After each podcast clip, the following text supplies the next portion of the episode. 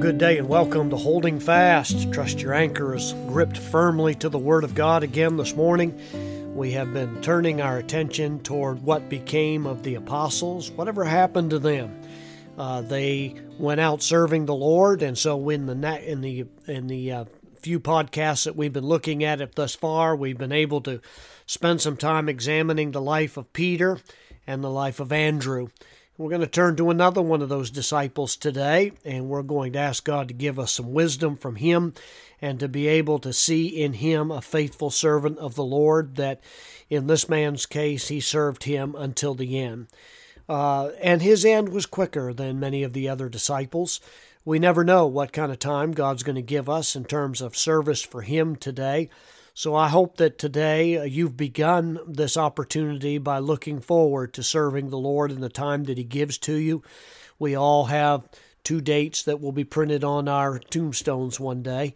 And I hope that the time in between your two dates is going to be lived in absolute selfless, selfless sacrifice to our Savior. And I think that that is the lesson that we learn from many of these disciples as we page through the scriptures and we see the scant information that's given to us, and in many many cases we are relying on some traditions or resources outside of the Bible that gives us insight into what these men did. And they were greatly used of the Lord. We know that there are traditions throughout history in different countries where these men gave the very the very end of their strength to reaching uh, the population of these countries for the Lord Jesus Christ. And I would say, as a general viewpoint and as a general lesson that we learn from all these disciples, is that God expects and calls each one of us to give of ourselves, to give of our physical health, to give of our finances, to give of our spiritual um, energies to reaching people for Christ. After all, isn't that the very last commandment that was given to us by our Lord that we would go into the world and make disciples? That we would baptize them in the name of the Father, Son, and the Holy Ghost, and that we would teach them to observe all things that our Lord has commanded us. I hope that that's your goal today. I hope that you look for uh, numerous opportunities to be able to serve the Lord. Time is draw, drawing to a close here for believers on this earth. I genuinely begin, believe that it we can't be far from our Lord's return.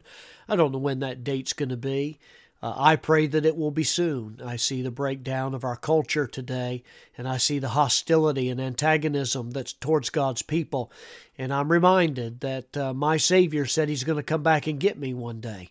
And I know that if you're a follower of His, if you are a believer, if you have trust in the finished work of Christ on Calvary, that that is, an, that is a, a longing that you have within your own heart today. Well, we thank the Lord for these men of God. Thank the Lord for their service. We've looked at Peter and Andrew, and the one I draw our attention to today is the man named James.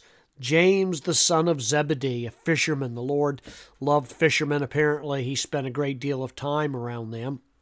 And James, we are told in the book of Acts, chapter 12, which is where our attention is for this podcast.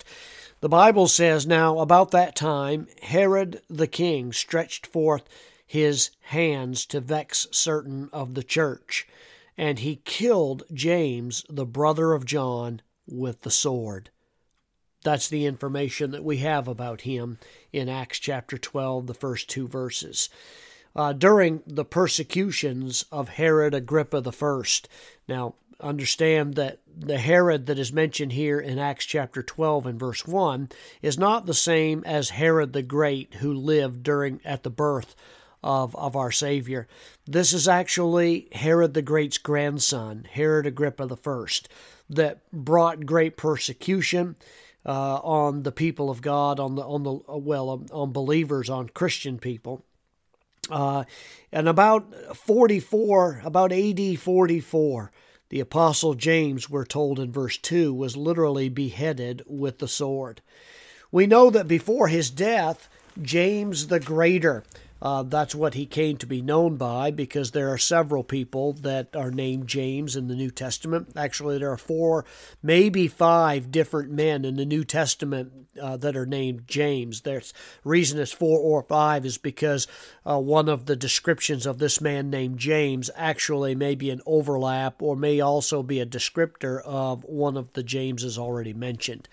Uh, we know that this particular James, James the son of Zebedee, was was in the inner circle of three disciples that Jesus included in a number of his miracles.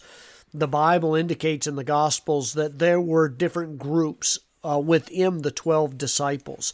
And Peter, James, and John were at the top of those groups who were made intimates of the Lord, who were brought in in many of his greater miracles in order to observe exactly what the Savior did so that they could testify with their own words as to who Christ was.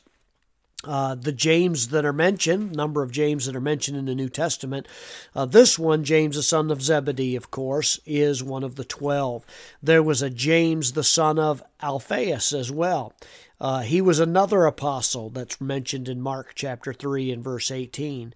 Then there's another James, James the Lesser or James the Less. He was son. Uh, uh, a son of one of the women who was named Mary in Mark chapter 15. There was James in the New Testament, the half brother of our Lord, who was the son of Joseph and Mary. He was actually the pastor of the Jerusalem church. Uh, who came to believe and be a follower of his half brother Jesus, our Lord. And he was the leader of the Jerusalem church and the author of the epistle that we find at the back of our New Testaments, uh, named James and then James, the father or brother of Judas, not the Judas Iscariot, but another Judas in Luke chapter 6 and verse 16. So there are a number of individuals called this, but this particular James was James the son of Zebedee. He was the uh, one of the inner circle of uh, of our Lord's confidence. Before James the Greater, uh, as we are going to call him here, uh, before he he uh, died, he was used by the Lord to preach the gospel uh, in Jerusalem and Judea, all of modern Israel. James made the circuit. He was a circuit rider of, of uh, sorts that would go around and would preach to all those that were Jewish believers that lived in the towns and lived in the villages that had embraced faith in Jesus Christ, and he would serve them. And verse 2 simply tells us of his end in chapter 12 of Acts, and that he was beheaded with the sword.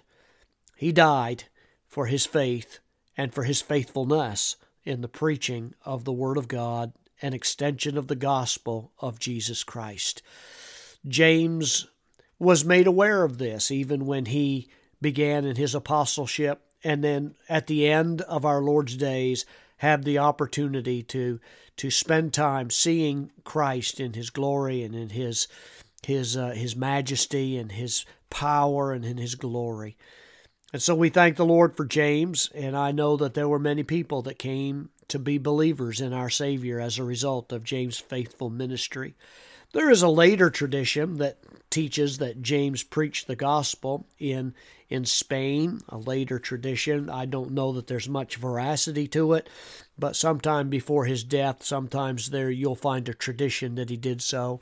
I believe that he probably spent most of his ministry right in modern day Israel, and he was faithful to the end.